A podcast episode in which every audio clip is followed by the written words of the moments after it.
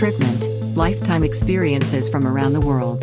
Σας καλωσορίζω στο 10ο podcast του Treatment, στο οποίο με καλεσμένο τον Εύαν Τζιβανάκη θα μιλήσουμε για το πώς είναι να ζει ένας Έλληνα στη Μαλαισία. Μια χώρα της Νοτιοανατολικής Ασίας, την οποία επισκέφθηκα το καλοκαίρι του 2022 και μαζί με το φίλο τον Παναγιώτη μέσα από δύο επεισόδια μοιραστήκαμε την εμπειρία μας εκεί πέρα στην οποία εστιάσαμε βέβαια στο τουριστικό ενδιαφέρον της χώρας. Αν δεν τα έχετε δει, θεωρώ ότι έχουν ενδιαφέρον και αξίζουν, μπορείτε να τα βρείτε στο κανάλι μου στο YouTube. Εύαν, πόσο καιρό ζεις στη Μαλαισία και με τι ακριβώς ασχολείσαι; Μάνο, είμαι στη Μαλαισία on and off από το 2012. Εγώ είμαι αυτό που λέω, κοίταξε, εγώ δουλεύω με managers, με διοικητικά στελέχη και με εταιρείες για τον εντοπισμό και την αντιμετώπιση προκλήσεων. Πώς ακριβώς βιώνει ένας Έλληνας τη διαφορετικότητα της χώρας αυτή, πώς είναι ε, η ζωή γενικότερα και οι ρυθμοί στη Μαλαισία; Δεν διαφέρει πολύ ο τρόπος ζωής με την Ελλάδα. Δεν ξέρω αν το παρατήρησες και εσύ. Δηλαδή, η Μαλαισία ήταν αγγλική απικία, όπως και η α, Σιγκαπούρη, η οποία ε, έγινε ανεξάρτητη το περίπου το 55-60. Λοιπόν, η Μαλαισία έχει σχετικά υψηλή ποιότητα ζωής σε σύγκριση με χώρες, με άλλες χώρες της Νοτιοανατολικής Ασίας. Δηλαδή δεν έχει poverty, δεν έχει να βλέπει ναι, δεν έχει υπερβολική φτώχεια. Δηλαδή, όπως βλέπεις στην Ινδονησία, Ταϊλάνδη, δεν βλέπεις ανθρώπους να κοιμούνται στο δρόμο κάτω από τα, από τα highway bypass. Δεν υπάρχει κάτι τέτοιο.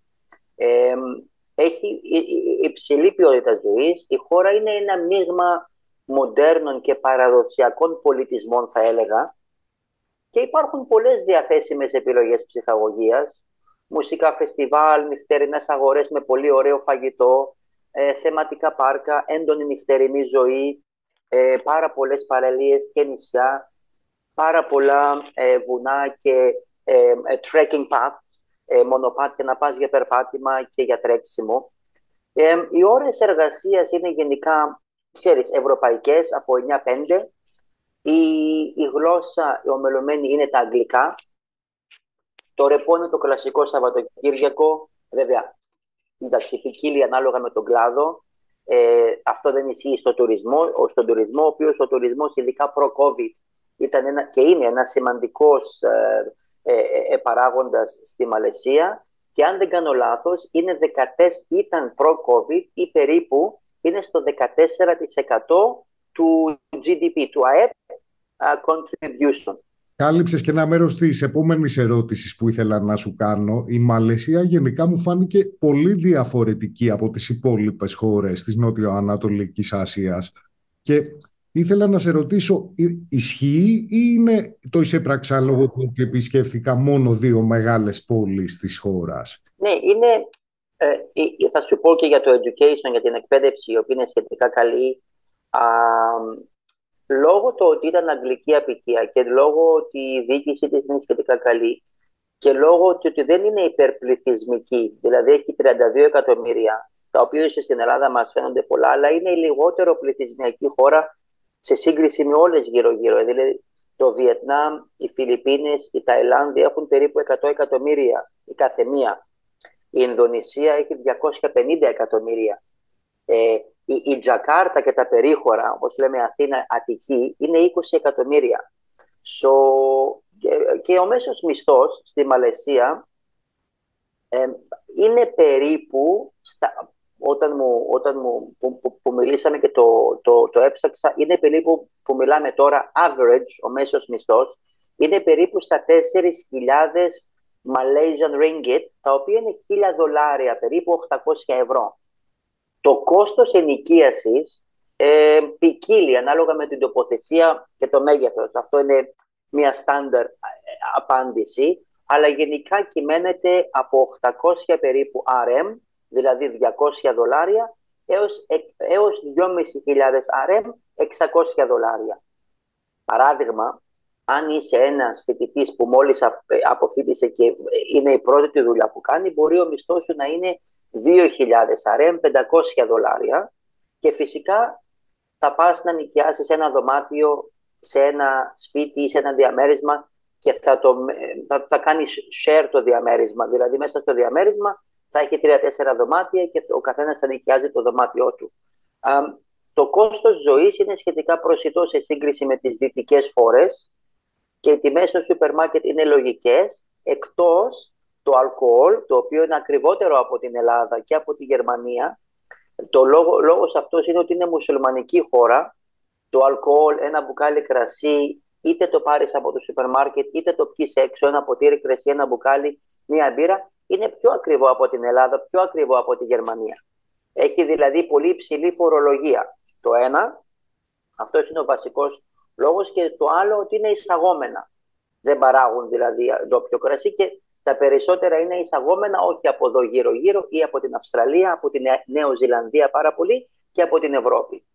Οι τιμές στο σούπερ μάρκετ είναι λογικές, πιο φθηνές από την Ευρώπη, από την Ελλάδα. Βέβαια, τα τελευταία χρόνια και ειδικά τον τελευταίο χρόνο λόγω του πληθωρισμού, το οποίο έχει, υπάρχει και εδώ, έχουν, έχει γίνει η χώρα αρκετά πιο ακριβή από ό,τι ήταν.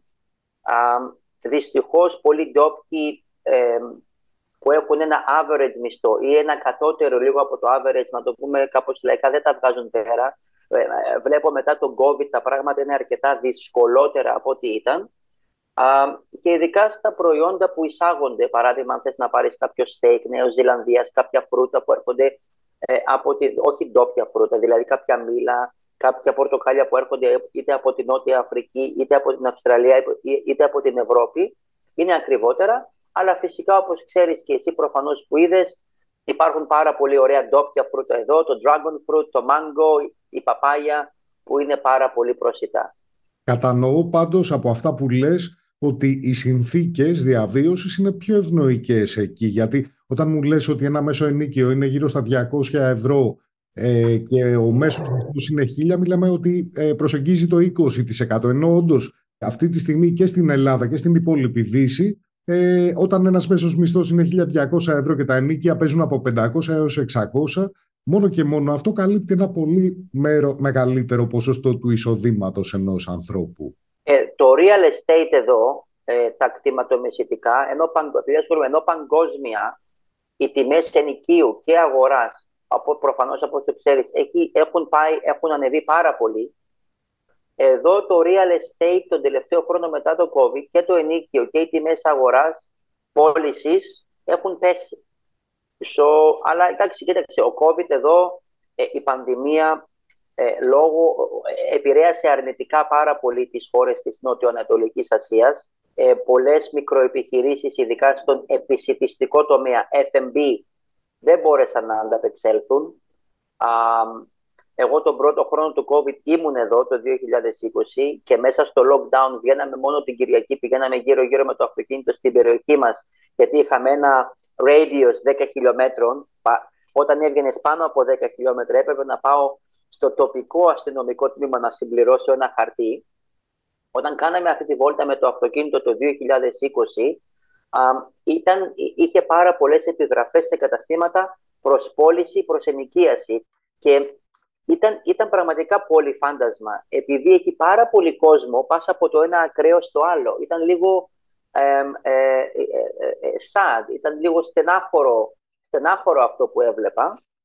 Και τώρα έχει ξεκινήσει πάλι μία ανάκαμψη, αλλά πιστεύω θα είναι long term. αλλά έχει επηρεάσει πολύ, έχει επηρεάσει πολύ την Νοτιοανατολική Ασία ο COVID, πάρα πολύ. Ε, μιας και αναφερθήκαμε στην πανδημία, γενικά ε, υπάρχει καλή υγειονομική περίθαλψη για τους πολίτες. Πώς λειτουργεί το σύστημα εκεί; Η Μαλαισία δεν ξέρω αν είναι ακόμα, αλλά ε, ε, η τοπική, ε, τοπικά και, και, και δεν ξέρω αν ακούς. Μόλις ξεκίνησε να βρέχει εντωμεταξύ και έχουν ξεκινήσει να πέσει κεραυνή. Μπορεί να το ακούς. Ε, Ξέρεις πώς βρέχει εδώ. Μπορεί να βρέξει μισή ώρα, να πλημμυρίσει κάπως η πόλη, να μην βλέπεις μπροστά σου και πάλι να βγει ήλιος. Η Μαλαισία διαθέτει ε, δημόσια και ιδιωτικά συστήματα υγειονομικής περίθαλψης και, ε, και regionally ε, και γύρω-γύρω στις άλλες χώρες είναι και προ-πανδημίας ήταν λίγο και ιατρικός προορισμός, τουριστικό-ιατρικός προορισμός. Το δημόσιο σύστημα υγειονομικής περίθαλψης παρέσχει προσιτή περίθαλψη σε όλους τους πολίτες είναι καλό και υπάρχουν πολλά καλά νοσοκομεία σε όλη τη χώρα. Καλούς γιατρούς, καλούς νοσοκόμους, αγγλικά και ούτω καθεξής. Η ιδιωτική υγειονομική περίθαλψη είναι επίσης διαθέσιμη για όσους έχουν την οικονομική δυνατότητα. Έχουν δηλαδή, ε, υπάρχουν καλά νοσοκομεία και ε, ε, το κόστος είναι περίπου το ιδιωτικό όπως είναι και στην Ευρώπη. Δηλαδή, μια γυναίκα να γεννήσει εδώ σε ιδιωτικό και να έχει το κρεβάτι της για τρεις μέρες, να μην είμαι ξέρεις πακέτο, είναι ακριβώς τα ίδια χρήματα όπως και στην Ευρώπη. Άρα είναι, είναι απαγορευτικό είναι... για τους ντόπιους. Για τους... Κοίταξε, για τους ντόπιους είναι απαγορευτικό, εκτός αυτούς που είναι, ε, που έχουν κάποιο, είναι στην άλλη, σε κάποιο σε άλλο επίπεδο. Ναι. Για τον average ε, ε, ντόπιο είναι απαγορευτικό, ναι. Ε, γιατί και το κρατικό είναι καλό και το κρατικό είναι εντελώς δωρεάν.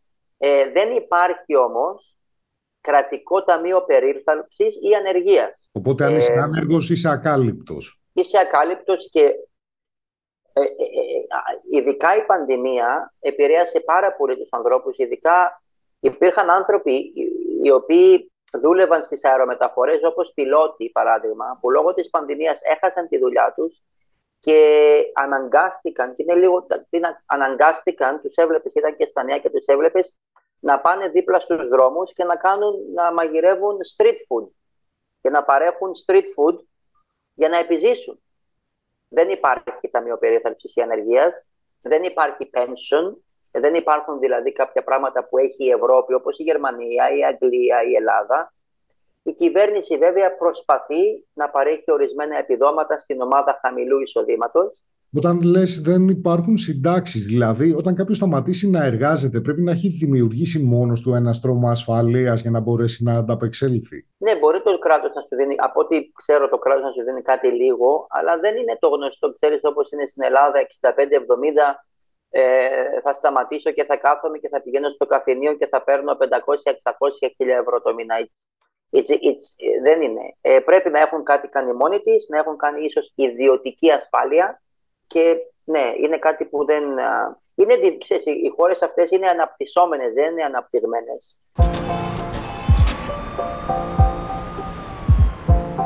Αν έχετε πράγματα που θέλετε να μάθετε από τους φίλους που ζουν εκτός Ελλάδος, γράψτε μου στα σχόλια τις απορίες σας έτσι ώστε να τις υποβάλω στα επόμενα επεισόδια που είναι προγραμματισμένο να ηχογραφήσουμε και να προτείνω επίσης αν δεν με ακολουθείτε σε Facebook, Instagram και TikTok να το κάνετε γιατί ανεβάζω καθημερινά βίντεο που θεωρώ ότι έχουν ενδιαφέρον και έτσι κρατάμε πιο ζεστή και την καθημερινή μας επαφή.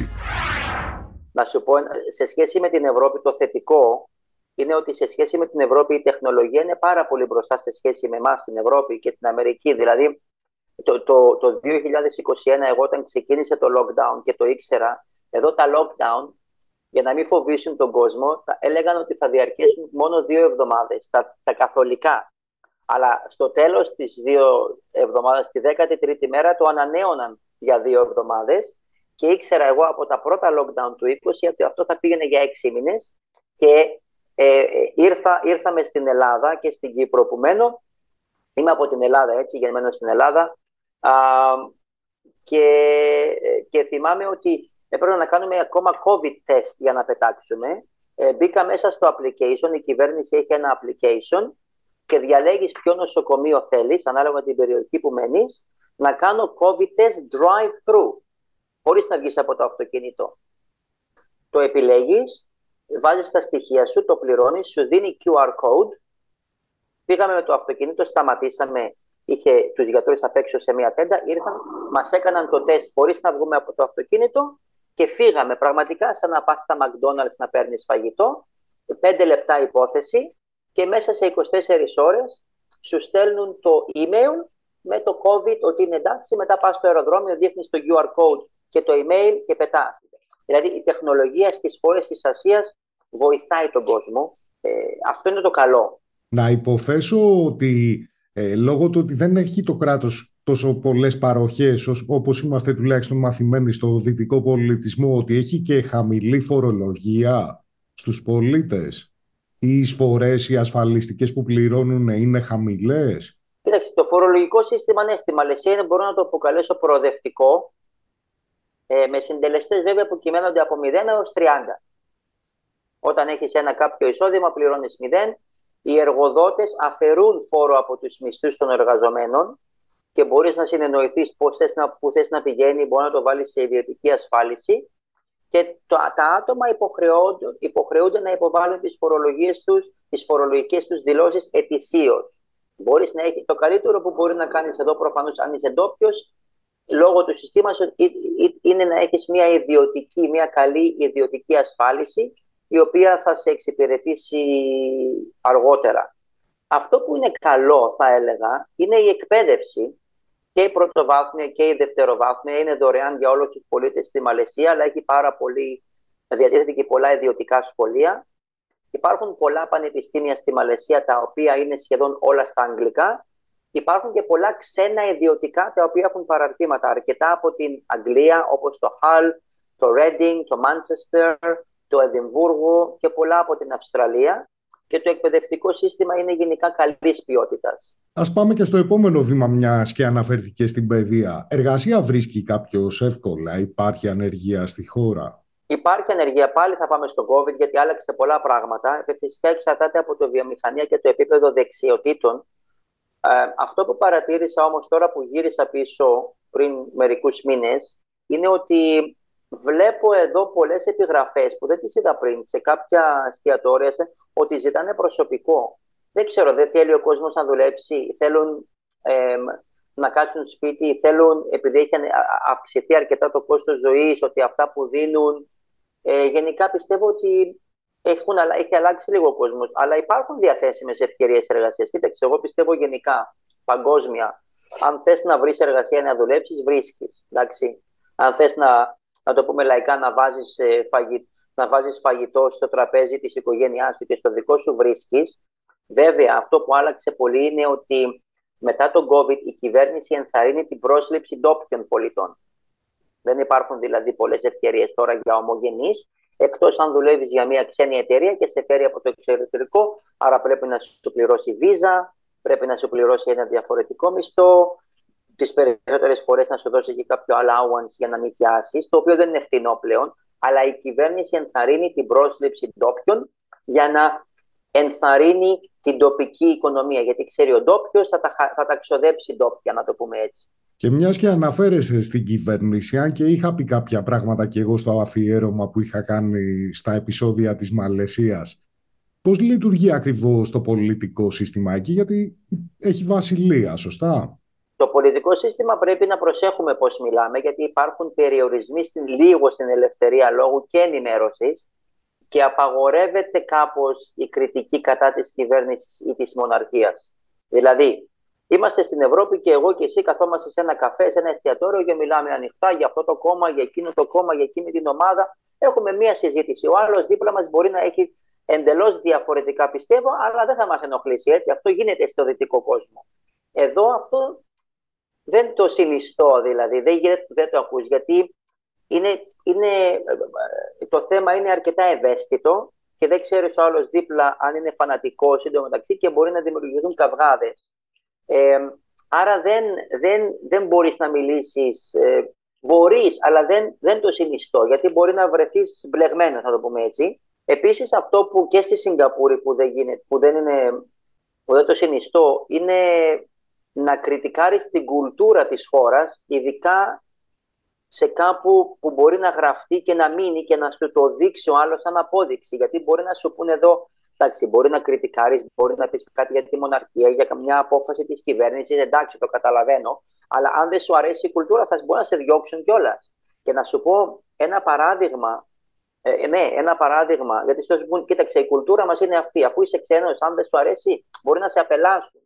Ένα παράδειγμα που έγινε στο Μπρουνάι, η οποία είναι χώρα παραπάνω, είναι ανεξάρτητη χώρα, είναι βασιλεία, έχει λίγους ξένους ομογενείς εκεί, σε καλές διευθυντικές θέσεις, οι οποίοι συνήθως δουλεύουν για πετρελαϊκές εταιρείες. Και το, εκεί, και το Halloween, το λεγόμενο Halloween, εντάξει, εκεί δεν βρίσκεις αλκοόλ, είναι αρκετά συντηρητική χώρα, αλλά έχουν το Halloween. Ένας ξένος ντύθηκε σαν, το βασιλιά της χώρας του, του Μπρουνάι. Είναι σαν να είσαι στην Αγγλία και εσύ το, το Halloween να δίνεσαι Charles και να πηγαίνεις στην μπαμ, εντάξει θα περάσεις ωραία, θα πεις μπύρες, θα γελάσουν όλοι. Αλλά δεν μπορείς να το κάνεις εκεί στον Μπρουνάι, τον απέλασαν. Αφού το, δεν τον φυλάκισαν πάλι καλά. Τον απέλασαν, ναι. Ε, η Μαλαισία είναι μια ομοσπονδιακή συνταγματική μοναρχία με κοινοβουλευτικό σύστημα διακυβέρνησης. Ε, ο βασιλιάς είναι ο αρχηγός του κράτους που αλλάζει κάθε πέντε χρόνια ανάλογα το, το, πώς το, λένε, το state, την επαρχία, να το πούμε έτσι. Νομίζω, ναι, κάθε πέντε χρόνια. Ε, τώρα ο βασιλιάς είναι από το state του Παχάν. Ο βασιλιάς είναι ο αρχηγός του κράτους, αλλά ο ρόλος του σε μεγάλο βαθμό είναι θυμοτυπικός. Η κυβέρνηση εκλέγεται από τους ε, πολίτες; Πώς λειτουργεί αυτό; Ναι, ναι, κανονικά, όπως έχουμε στην Ελλάδα με εκλογές από τους πολίτες. Πάντως γενικά δεν θα πω ότι εισέπραξα ως επισκέπτης ε, περιορισμούς στους πολίτες από, λόγω της μοναρχίας και τα λοιπά. Γενικά ένιωσα ότι υπάρχει ελευθερία. Όχι, δεν υπάρχουν, αλλά από τη στιγμή ξέρεις που, ε, ξέρεις που είναι το όριο, δεν θα το παρακάνεις, αλλά αλλά όχι, όχι, δεν υπάρχουν σχεδόν καθόλου, όχι, δεν υπάρχουν. Γενικά έχεις ταξιδέψει στη χώρα και σε ρωτάω γιατί καταφέραμε με τον Παναγιώτη να δούμε μόνο δύο πόλεις και έχω ακούσει και διαβάσει ότι είναι μια χώρα με απίστευτη φυσική ομορφιά, ότι γενικά είναι ένας προορισμός που αξίζει ε, να επισκεφθεί κάποιος. Ισχύει, έχεις να μας πεις πράγματα που αξίζει κάποιος να δει και να κάνει εκεί πέρα; Ήρθε Κουάλα Λουμπούρ και σε ποια άλλη χώρα, σε ποια άλλη πόλη πήγες; Και Μαλάκα. Α, πήγες, πήγες από εκεί. Ναι. ναι. Ε, Μαλάκα είναι πολύ ωραία πόλη. Έχει ιστορία με τους Πορτογάλους και τους Ολλανδούς. Δεν ξέρω αν πήγες πάνω στο κάστρο. Η Μαλαισία έχει πάρα πολλά πράγματα να δεις. Έχει το Λανκάουι, το οποίο είναι πάνω, είναι ένα πολύ ωραίο νησί. Μπορείς να πας στην πόλη, η οποία είναι νησί, αλλά είναι συνδεδεμένη με μια γέφυρα, που είναι η δεύτερη μεγαλύτερη πόλη, το Penang. Το Penang. Μπορείς να πας ανατολικά, γιατί η Μαλαισία είναι δύο νησιά, έτσι. Εδώ είναι η, η Μαλαισία και εδώ είναι η Σάμπα, που έχει το Κούτσινγκ, έχει το Κότα Κιναμπαλού πάνω πάνω που είναι νότια Φιλιππίνες και εκεί είναι και το Μπρουνάι, ε, έχει πολύ ωραίες παραλίες, έχει ε, ε, βουνά, έχει πάρα πολλά βουνά να κάνεις περίπατο στα δάση μέσα. Είναι μια όμορφη χώρα, είναι μια χώρα με πολύ νέο κόσμο, όπως οι περισσότερες χώρες της Ασίας. Και έχουν, δηλαδή η, χώρα αυτή είναι μια χώρα και καλή, ε, παράδειγμα, έχει, όπως είπαμε και πριν, είναι μια χώρα με τρεις φυλές. Έτσι, είναι οι Μαλέοι, που είναι οι συνήθως οι μουσουλμάνοι Μαλέοι, είναι οι Κινέζο-Μαλαισιανοί και είναι και οι Ινδομαλαισιανοί. Λόγω του immigration από πολλά χρόνια, 6-7 αιώνες πριν, είναι μια ε, multicultural πολύ, πώς το λέμε, ναι, κατάλαβες νομίζω. Πολιτισμική χώρα, έχει πάρα πολύ ωραίο φαγητό, αυτό είναι πιστεύω από τα, για μένα από τα πιο σημαντικά, δηλαδή έχει τη Μαλέη κουζίνα, την Chinese κουζίνα, την Ινδική, Βιετνάμ, έχει πολύ, ωραίος, πολύ ωραία street food, σχετικά καθαρά. Ε, και είναι μια χώρα η οποία έχει ε, ε, ε, πολύ ταλέντο σε σχέση με το, με το με προσωπικό. Δηλαδή, μπορεί να είσαι, δηλαδή, αν, αν δεις έναν Κινεζομαλαισιανό, μιλάει τρει-τέσσερι γλώσσες από σχολείο. Μιλάει αγγλικά, κινέζικα, μάντεριν, μπορεί να μιλάει και άλλες κινέζικες διαλέκτες και μιλάει και μαλέι. Δηλαδή, αν είσαι μια χώρα, όπως εγώ κάνω συμβουλευτικές υπηρεσίες σε κάποιες εταιρείες που έρχονται εδώ και ε, μπορείς δηλαδή να έχεις κάποιον ε, ε, employee, πώς λέγεται ο employee στα ελληνικά, ε, υπάλληλο να σου, κάνει, να σου κάνει εξυπηρέτηση πελατών είτε στο τηλέφωνο είτε online και να μιλάει αυτόματα τρει-τέσσερι γλώσσες και ο μισθός του να είναι 30% πιο φθηνά από ό,τι θα πλήρωνες στην Ευρώπη. Και κλείνοντας, επειδή μου το ζήτησε μια φίλη γενικότερα να το κάνω σαν ερώτηση σε σχόλιο στο YouTube, Ποιο θα έλεγες ότι είναι το μειονέκτημα του να ζεις εκεί πέρα; Υπάρχει έτσι κάτι που ε, δεν σου κάνει, δεν σου ταιριάζει; Κοίταξε, προσωπικά όχι. Εγώ κοίταξε να σου πω, εγώ έχω ζήσει σε 9 χώρες. Ελλάδα, Ελβετία, Γερμανία, σειρά Ελλάδα, Ελβετία, Γερμανία, Αγγλία και 5-6 χώρες Νοτιοανατολικής Ασίας και Αυστραλία. Έκανα περίπου 1,5 χρόνο στο Σίδνη. Ε, είναι ανάλογα τι θες από τη ζωή σου, το πρώτο. Η χώρα, κοίταξε, η ζωή, η, η, είναι χαλαρή ο τρόπος ζωής, αλλά δεν σημαίνει ότι δεν, είναι, δεν μπορείς να κάνεις επαγγελματικά πράγματα.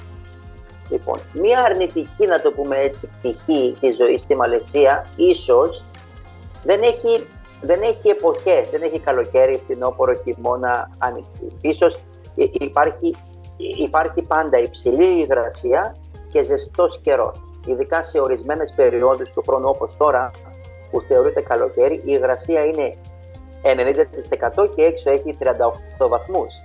Όπως ξέρεις, η χώρα βρίσκεται κοντά στον Ισημερινό και βιώνει ένα τροπικό κλίμα με υψηλές θερμοκρασίες και υψηλά επίπεδα υγρασίας. Αυτό μπορεί να το κάνει άβολο για μερικούς ανθρώπους, ειδικά εκείνους που δεν είναι συνηθισμένοι σε τέτοιες καιρικές συνθήκες. Δηλαδή, ε, εμένα μου λείπει και λίγο, ξέρεις, ο χειμώνας, οι εποχές και αυτά είναι ωραίο. Γιατί, παράδειγμα, εμένα μου αρέσει να πηγαίνω, ξέρω εγώ, να κάνεις βόλτα, μπορεί να κάνεις μια πολύ υγιεινή βόλτα στο στο, σε, σε, ένα, σε ένα μονοπάτι στο, στο, στο δάσος, εντάξει. Ε, είναι πάντα το ίδιο. Ενώ στην Ευρώπη ή στην, παράδειγμα, στην Αμερική, παράδειγμα, και σε ορισμένες περιοχές της Αυστραλίας, το ίδιο μονοπάτι μπορεί να το περπατήσεις με χιόνια, με ήλιο, με ζέστη, με κρύο. Άρα σου δίνει διαφορετικές εμπειρίες. Εδώ η εμπειρία είναι η ίδια. Επιπλέον, υπάρχει λίγο ατμοσφαιρική ρήπανση, δεν υπάρχει πολύ σε σχέση με άλλες χώρες, γείτονες χώρες και δεν υπάρχει και πολύ κυκλοφοριακή συμφόρηση. Δεν υπάρχει πολύ. Ε, άρα πιστεύω ότι το πιο αρνητικό, να το πούμε έτσι, ίσως να είναι ότι υπάρχει υψηλή υγρασία και πάρα πολύ ζεστός καιρός. Μιας και αναφέρθηκε στην κυκλοφοριακή συμφόρηση, το να, να έχεις στην κατοχή σου ένα αυτοκίνητο στη χώρα είναι οικονομικό ή κάτι ακριβό, γιατί πάθαμε ένα εγκεφαλικό με τα κόστη που ακούσαμε στη Σιγκαπούρη, ας πούμε, για παράδειγμα. Κοίταξε, η Σιγκαπούρη θες 50.000 δολάρια μόνο να έχεις άδεια. Ναι, ναι, αυτό λέω. Εκεί φαντάζομαι ότι δεν είναι το κόστος ακριβώς. Όχι. Δεν είναι, εντάξει, θα σου πω, αλλά έχει ανάλογα, εντάξει, ανάλογα, γιατί εδώ έχει και δύο εταιρείες αυτοκινήτων ντόπιες. Είναι η Περοντούα, νομίζω, και το πρώτον, το οποίο είναι σχετικά καλά αυτοκίνητα. Ε, το κόστος ιδιοκτησίας αυτοκινήτου είναι μέτριο. Ε, το πετρέλαιο δεν είναι πολύ ακριβό αλλά έχει πολλά, έχει πολλά διόδια. Το, κάτι το οποίο οι, ντο, οι ντόπιοι οι Μαλαισιανοί παραπονιούνται. Το κόστος ιδιοκτησίας αυτοκινήτου είναι μέτριο, μπορεί να είναι από, ε, να στο πω δολάρια, έτσι, από ξέρω εγώ 5, 6, 7 χιλιάδες δολάρια μέχρι 50 χιλιάδες δολάρια. Αναφέρεσαι στο να αγοράσεις, όχι στο να έχεις... Για αγορά. Ναι. Για αγορά, για αγορά. Για αγορά. Εύαν, καταρχάς να πω ότι το Εύαν είναι Ευάγγελος σε ευχαριστώ πάρα πολύ για το χρόνο σου. Ήταν επικοδομητική η συζήτηση που είχαμε και θα χαρώ αν καταφέρω να ξαναβρεθώ στη χώρα, να σε συναντήσω εκεί, να με ξεναγήσεις ως ντόπιος ακόμα καλύτερα. Και, και εγώ θα χαρώ, αν είσαι εδώ, πες μου, να είμαι και εγώ, μακάρι να, να, να περάσουμε όμορφα. Σε ευχαριστώ και εγώ. Ευχαριστώ και εσάς που μείνατε μέχρι το τέλος. Αν θέλετε να παρακολουθείτε τα βίντεο που ανεβάζω κάντε εγγραφή στο κανάλι και θα τα πούμε και πάλι την ερχόμενη εβδομάδα. Μέχρι τότε να είστε καλά.